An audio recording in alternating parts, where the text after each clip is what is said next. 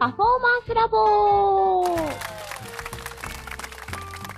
はい、皆様こんにちは。ファンクフィジオ東京 PT リエとラクシオン PT コミです。よろしくお願いします。お願いします。はい、このポッドキャストは理学療法士の専門の中でも脳の分野に魅了された PT コミとダンスの分野を専門とする PT リエが体を効果的に効率的に目的とするパフォーマンスに近づけるために工夫していることを罵り合うポッドキャストです。はい、今回はですね、何について話そうってなった時に、ちょっとコミさんのまたインスタをからあれなんか変って思った時に家族がチェックできる脳卒中についてって書いてあって、体が変化、パフォーマンスが低下した時に何かサインを見つけて、受診するタイミングっていう意味で、ちょっと話していければなというふうに思っています。これはなんか変化した時にこういうのを見てねっていうポイントをちょっと、これ、投稿にもありますが、一つずつ教えてもらってもいいですか？脳梗塞、脳卒中ですね。脳卒中の、チェック、簡易的にチェックできる方法が、今ファストって言われているものがあって、はい、それに私は S をつけてファスト S っていうところ。これコミさんオリジナルなのね。そう。ファスト S。ファスト S。はいはい。で、ファストっていう時点でもうその S のね、意味って入ってるんですけど、はいはい、ファストってね、早くっていう意味ですから、はい、FAST ね、はい、FAST、S、プラス S、はい、プラス S っていうのが私が皆さんにお伝えした内容になったんですけど、はい、それをもうちょっとちゃんと説明を今回させてもらうと、F、ファストってそれぞれのこう頭文字を取ってチェックしていくようにできているんですけど、はいはいはい、わかりやすいですね。そうそう、すごく分かりやすいんです。で、脳卒中を疑わしい時にチェックする項目としてまず一つ F は、フェイス、顔面ですね、表情ですね、はい、そこの表情が、明らかに麻痺が出るとこう口角が下がったりまぶたが開きにくかったりこう片側の顔面表情筋の麻痺が起こってたりします。あ、はいはいはいはいはいはい。ちなみにうちの祖父は、ろれつが回ってなかったですね。うちの祖父も脳梗塞だったんですけど、はい、ろれつが回らない、舌がしびれるっていうのが最初の訴えでしたね。舌がしびれる、それ一番ファーストリアクションですか？そう、ファーストリアクション。もうでも本当その時点で知ってればもっと早く多分病院に行けたんですけど、そういうね、多分ね、うちのおじいちゃんはね一晩寝た気がする。あ、そうなんだ。うん。そういうのもあって最後 S をつけてるんですけど、で次が、A ですね。あ、ごめんなさい。ファストのこのさアークフェイスはさ、多分よだれが垂れやすいとか食べこぼしとかも入ってきますよね。あ、もちろんそう。結局そういうところは動いてないと口が閉じられないっていう症状になるので、食べ物食べたり飲み物飲んだ時にこぼれちゃうとかっていう症状につながってきますよ。そうですよね。だからそんなね、細かいところまで細かいっていうか普通になんかいつもよりこぼしやすくないみたいなところでも、そうおっしゃる通りとかね、はいはい、なんかちょっと今日顔違うねとかっていうことにもなるかもしれないし、はいはいはいはいはい、うん、片側麻痺になるともう明らかに顔違うから。そうですよね。あとはにいーってした時に片方の、口が開きにくいとか口角が下がっちゃうとかっていうこともそのうちの一つ。あとは筋肉、麻痺になると、表情筋麻痺になるとシワがなくなります。ああ、はいはいはいはいはい。それを利用してボトックス注射顔に入れてシワをなくしたりしますけど、なので筋肉麻痺になるとシワがなくなりますから。はいはいはい。なんかそれも一つ目安。いつもより笑いじわないじゃんみたいな。とか、そうそうそう、なんか右にだけあるのに左にないじゃんみたいなな、そういうねところって普段と違うところだと思うので。そういうところでももしかしたら傷つけるかもしれない。顔面の表情筋の麻痺があるかどうかですね。はいはいはいはい。1個目 F でした。はい、はい、ファーストで2つ目 A、 ファストの A ですね。 A はアームです、腕です。はい、腕の、状態が右と左で左右差があるかっていうのをチェックしてもらうとして、こう肩の高さまで手を上げてもらって目を閉じて、その手を5秒間5秒から10秒の間手を上げといてもらうっていうものです。はいはい、で、脳梗塞になるととか脳卒中になると感覚だったり運動が麻痺することがあるので維持しようと思ってても手が勝手に下がってきちゃうことがあります。でこれを目が開いていると見えるから修正できるんですよ。あー、はいはいはい、目を閉じておくといつの間にか落ちていくんです。それが感覚が鈍いのが気になったり、そうそうそう、そうなので目を閉じるってことがすごく大事になってくる。なので片方が、下がってくるような場合にはもしかしたら、麻痺っていうことが、可能性としてありえますので、そこもチェックが必要かなと。あとは細かい動作、例えば箸がなんかうまく使えないとか、はい、リモコンがうまく押せないとか、もしかしたらそういうことからでもスタートとしてはあるかもしれませんから、そういうところもちょっとこういつもと違う何か、細かい動作ができないっていうようなところもこうチェックが必要かなと思いますけどね。はい。で、次ですかね。 S 3個目 S ですね。S はですね、スピーチです。言葉。あー、はいはいはい。言葉、さっき表情筋の麻痺っていう話もしましたけど、もちろん口の周りの麻痺が起こっても言葉って出ないですし、はいはい、さっきの おじいさまのろれつが回らないってところもありますよね。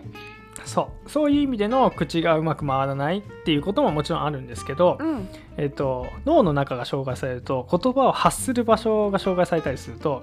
言いたいことがあってもうまく口に出せない、表出できない、そう言葉にならない、全然違う言葉になっちゃったりとか、はいはいはいはいはい、いわゆる失語とか言われるやつですね。そうすっごいわかるんですが、全く知らない言葉の海外に行った時に、でもなんかちょっとじんわり言葉知ってるみたいな時に全然わけわかんないこと言っちゃうような、なんかこの思いは伝えたいんだけど、この思い、いや、このお皿っておかしいけど、この注文したいんですを言いたくてしょうがないのに、いわゆる This is とか This とか出てくればいいんだけど、その This も知らないから出てこない。でも思いとしてはあるよみたいな、これが欲しいんだけど、これなんていうの、もごもごもごみたいな苦しいんですよね。 それはね、きっとね。そうだから多分ボディーランゲージとしてこれみたいな表現はきっとできるかもしれないけど、はい、言葉として表出できない、もしくは相手が今まで、ね、例えば奥さんだったり、娘だったり子供だったりが今まで日本語として分かってたのが、あれちょっと待ってよ、なんて言ってるか分かんないぞみたいな、急にお何語喋ってんだよお前宇宙人じゃねえかみたいな状態になった時は、今度ね、今はスピーチの方言いましたけど、はいはい、聞き取れない方のね、失語っていうことがありえますから、ね、そういうこう言葉に何か障害が起きた時はかなり脳梗塞の疑い強いと思うので、ね、他に脳出血脳梗塞以外でそこってなかなか起きにくいところじゃないかなと思うので、確かにね。ね、そこはちょっと言葉っていうのは要注意かなと思いますけどね。はい。で次です。最後じゃないのか、プラスがあるから。で T。ファスト T。T はタイムです。はい。その症状が出始めた時刻を知っていることです。時刻を知っておくこと。そう。それなんか気にすることあんまないかもしれないですよね。でも具体的に10時5分からです、そんなことは難しいと思うんですけど、例えば朝起きてからなのか、例えば朝起きたのが8時頃だからきっと8時頃から出てますとか、ね、9時からお昼前だったので11時頃だと思いますとか、はい、っていうことになると思います。なので具体的に、もちろんこの時間からって、今この皆さんにお伝えしたことのファストっていうことがみんなが知ってくれてれば、それは多分気をつけられるけど、知らないと今みたいなアバウトな時間に多分なっていくので、でもそれがすごく治療にとってとても大切になるので、今のファストをみんな知ってもらって、あ、やばい、もしかしたらこうやって時間が必要になるかもしれない、1時半だで1時半っていう時刻をやっぱり覚えておいてもらう必要がある、もしくは書いておいてもらう必要があると思うので、時間っていうのがすごく大事。特に脳梗塞に関しては時間がとても大事。とても大事。この時間が大事な理由は次聞いてから聞いた方がいいですよね、きっとね。あ、まあそうだね。で、小尾さん的にはファスト最後の S なので、そうファスト S の S はスピードです。もうとにかく早くっていう意味なんですけど、だからタイムを気にして急いで病院行けってことですよね。そう急いで病院に行ってください。もう何もなかったな、よかったで、何もなくてよかったねで安心すればいいだけなので。そうそうそうですね。はいはいはいはい。で、そのスピードが大事っていうところも、その脳梗塞って一過性の脳梗塞っていうのもあって、はい、しばらくすると症状が落ち着いちゃうっていうやつもあるんですね。はい。なのでそうなると、例えば1日検査入院として1日ちょっと様子見ましょうかって言ってくれるところもきっとあるだろうし、うん、お薬を調整してもらうっていうこともきっとあると思うので、そういうところも踏まえると時間、とにかく早く行って診察してもらうっていうことがすごく大事です。で、本当にじゃあ脳梗塞、いざ脳梗塞でしたってなった時に、時間制限のある治療方法があるんですね。それが、まあ、アルテプラーザっていう、血栓を溶かす治療なんですけど、はいはいはいはい、これは認定のお医者さんしか使えない薬治療になるんですけど、はい、なので、こういうのはアルテプラーザ、まあ、rtPA って言ったりするんですけど、アルテプラーザができる病院にっていうことをやっぱり言わなきゃいけない。実際にそれを適用のない病院に救急搬送で運ばれたり、行っても意味がないので、はい、自分の周りの病院がそういうのができるところなのかっていうのを必ず確認を事前にしておくべきだと思います。それが一応その治療剤的には 4.4 時間半以内に治療を開始しなきゃいけない。はあ、結構ね、本当にスピードですね。本当にスピードで、結局多分行っていろんな検査をしてからじゃないといけないので、なんか2時間で気づかないと無理だよね。2時間3時間以内じゃないと本当に無理だと思う。はい。だからそれこそ本当にスピードなんだよね。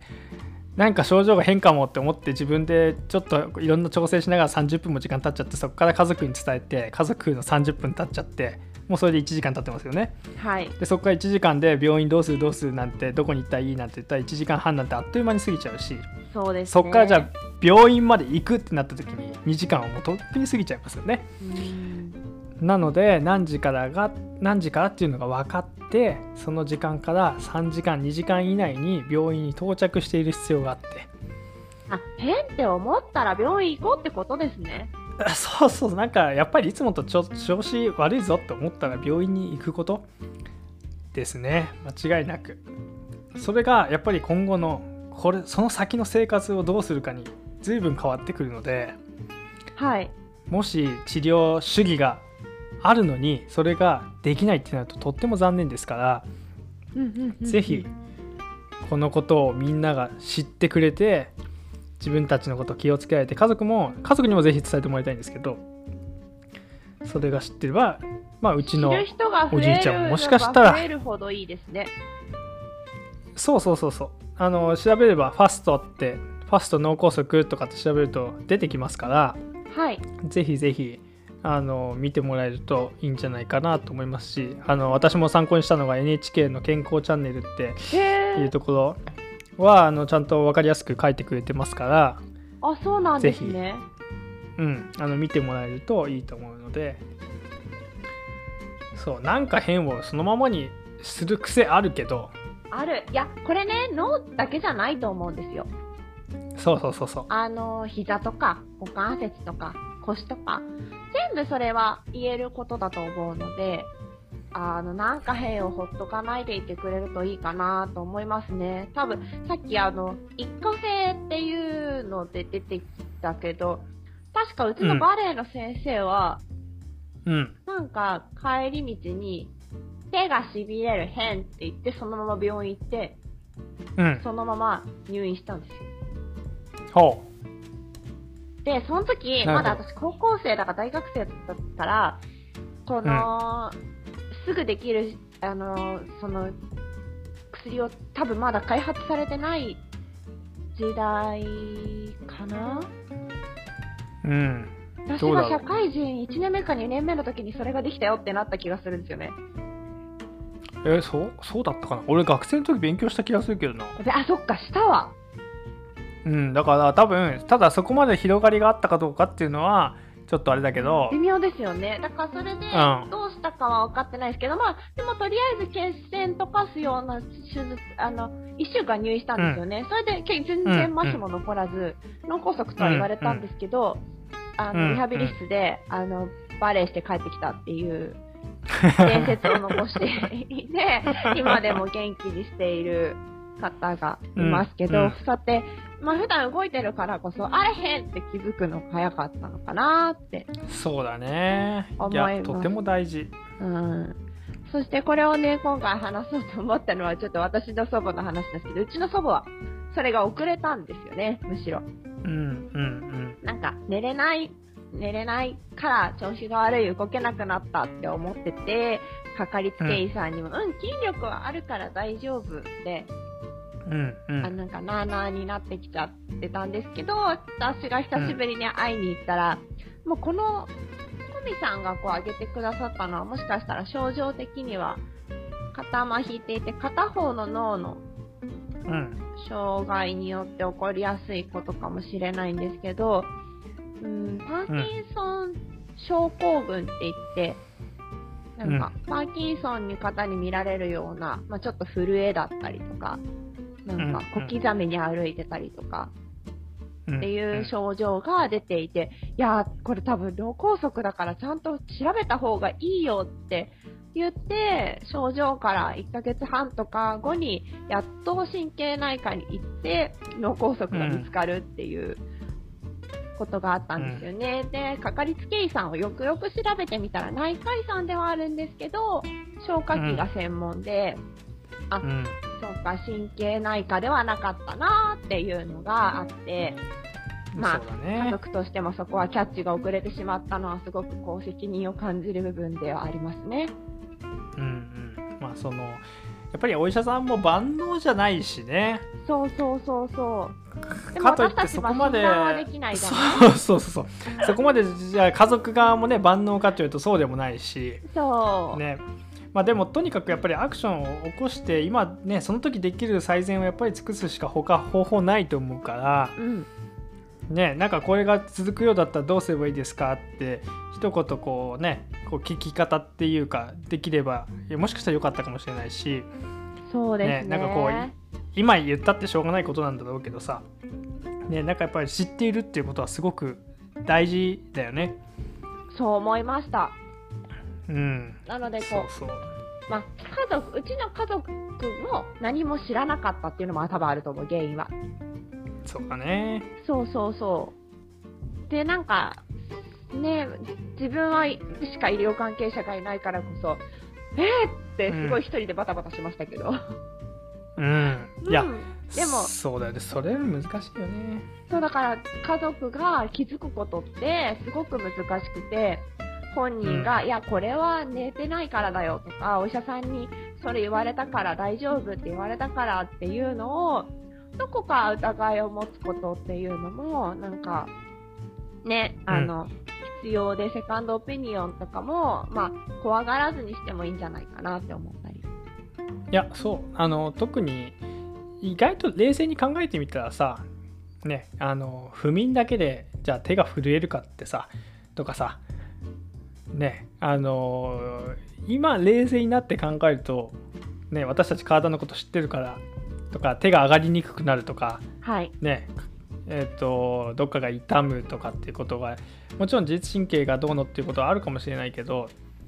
ね、それとこう加味してもやっぱり病院に行ってチェックしてもらうのがまずはやっぱりねファースト一番最初の行動としては大事なことだってことですね。そうそうそう。まあそれがうまくいったところで、ね、今回みたいにうまくいかないことも中にはあるんだけど、そうそうそう、こう年齢が上がるにつれてこうなんか飲んでる薬がなぜか増えていくじゃないですか。なぜかっていうか病気があるからそうだよ、だってこうやめる調整はしないからさそうそうそうでその薬の1個のなんか副作用かなんかにもそういう症状があったらしいんですよ。あー、なるほどね。それは分かりにくいね。そうで、なんかこれを飲んでから調子が悪くなったっていうのは本人にもあって、その後にね、じゃあそこを掘り下げるかって言ったら掘り下げないじゃないですか。そうだよ。だって待合者なんてね、患者さんすごいたくさん抱えてて、待合室たくさんいて回さなきゃいけないっていうのもきっとあっただろうしさ。そうそうそうそう。だからまあ本当にかかりつけ医さんがいることもすごく大事で、普段の体調を見てもらうことも大事で、うん、そこの変化っていうのも見てもらえればいいと思うし、これは年齢問わずですね、そこは大事なのかなと思うんですけど、ちゃんとしたなんか専門性のあるところに精査しに行くっていうことを怖がらないでほしいなって、整形の場合もそうですけどね。いや本当だってさ、これすごく莫大なお金かかるな。まだしもさ、医療費でさね、ある程度こうカバーしてくれるような、費用的にねカバーしてくれるようなわけだから、行ってすごい莫大なお金が急にかかるわけじゃないから、はい、ぜひね、はい、そういうハードルを皆さんこう自分の体の健康のために下げて行ってもらえると、ね、仕事忙しいからっていうことじゃなくてさ。そうですね、不調をちゃんと不調と捉えるっていうことですよね。いやほんとそう。だってさ、俺の知ってる患者さんさ、なんか自衛隊の人だったかな、自衛隊に勤めてた人がさ、脳卒中になって、まあ、脳梗塞だったかな、あの人は脳梗塞になって、なんか朝から調子悪いなって思って、なんか歩きも全然歩けねえしなって言って会社まで行って、いや会社もなんとか着いたんですよって言って、そっから同僚がちょっと待って、それはおかしくない、ちょっと一回病院行った方がいいって言って、そこで初めて来るみたいなさ、いやちょっと待ってください、あなた歩いて通勤したんですかみたいな、どうやって歩いたんですかみたいな、今装具使ってますけどみたいなさ頑張っちゃ うなんかそこもアドレナリン出るんすかねなんだろうね、なんかわかんないけど、でもやっぱりそういうところでね、やっぱりちょっとこう確かに普段と違うのは多分理解できてるんだろうけど、次のアクション、まあとりあえず行くかってならないで、ちょっと病院寄ってから行こうかとかさね、これはちょっと普通じゃないぞって気づけるかどうか、はい、みんな多分ね認めたくないんだよね、自分の不調を。いや本当にそうなんですよね。不調を診断されることへの怖さから、うん、そうそうそうそう、怖いよね、怖い怖い、病院で遠のいてしまうんですけど、診断をしてから新たに、改善策が見つかる方が実は手っ取り早いというか、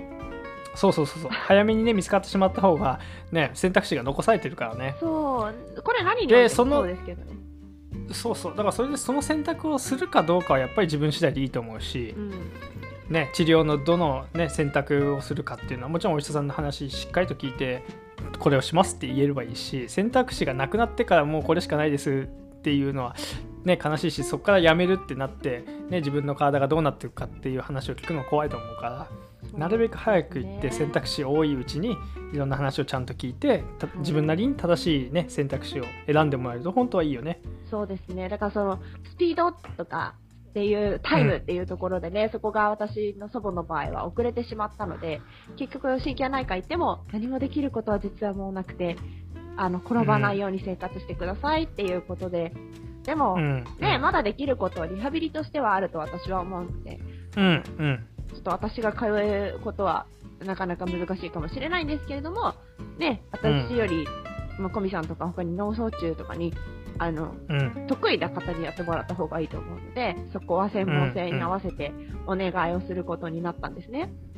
うんうん、そうだね、それが一番ベストじゃないかな。そうそうそうそう、うん、でやっぱり予防プラス追加でね、いろいろできることを増やしていくっていうのを諦めずにやっていくことも大事なのかなと思って。いや、はい、本当そうだよ、本当そう。膝の痛い人とか肩上がんない人たちも一緒ですよね、本当に。そうそうオペまで手術するまで頑張って引っ張んじゃないよって話で。そうだから、もちろんしなくていい手術もいっぱいあるけど、いや本当にいっぱいあると思う。まあその医者の、ね、意見だけ聞いてると、ね、特に整形外科医なわけだから、はいはいはい、外科してなんぼだからさ、はい、じゃあ、そろそろ手術しましょうかなんて気軽に言ったりするかもしれないけどさ、はいね、そこら辺をこう知ってる人にちゃんと話を聞けるとそうしなくても済むねことがあるから、そうそうそう、ぜひなんかいろんな人の意見を聞きつつ診断はちゃんと受けてほしいなって、うんうん、すごい思う日々でございます。はいはいありがとうございました。すごいディープな話になったけど、でも多分知っておかなきゃいけないことでいろんな人に広めておいてほしいなって思う事柄なので、うんうん、ぜひぜひもしこのねこと知らなかったっていう方がいらっしゃったら、このポッドキャスト聞いてみて知ってた方がいいよって教えていただければなと思います。本日もありがとうございました。はい、はい、ありがとうございました。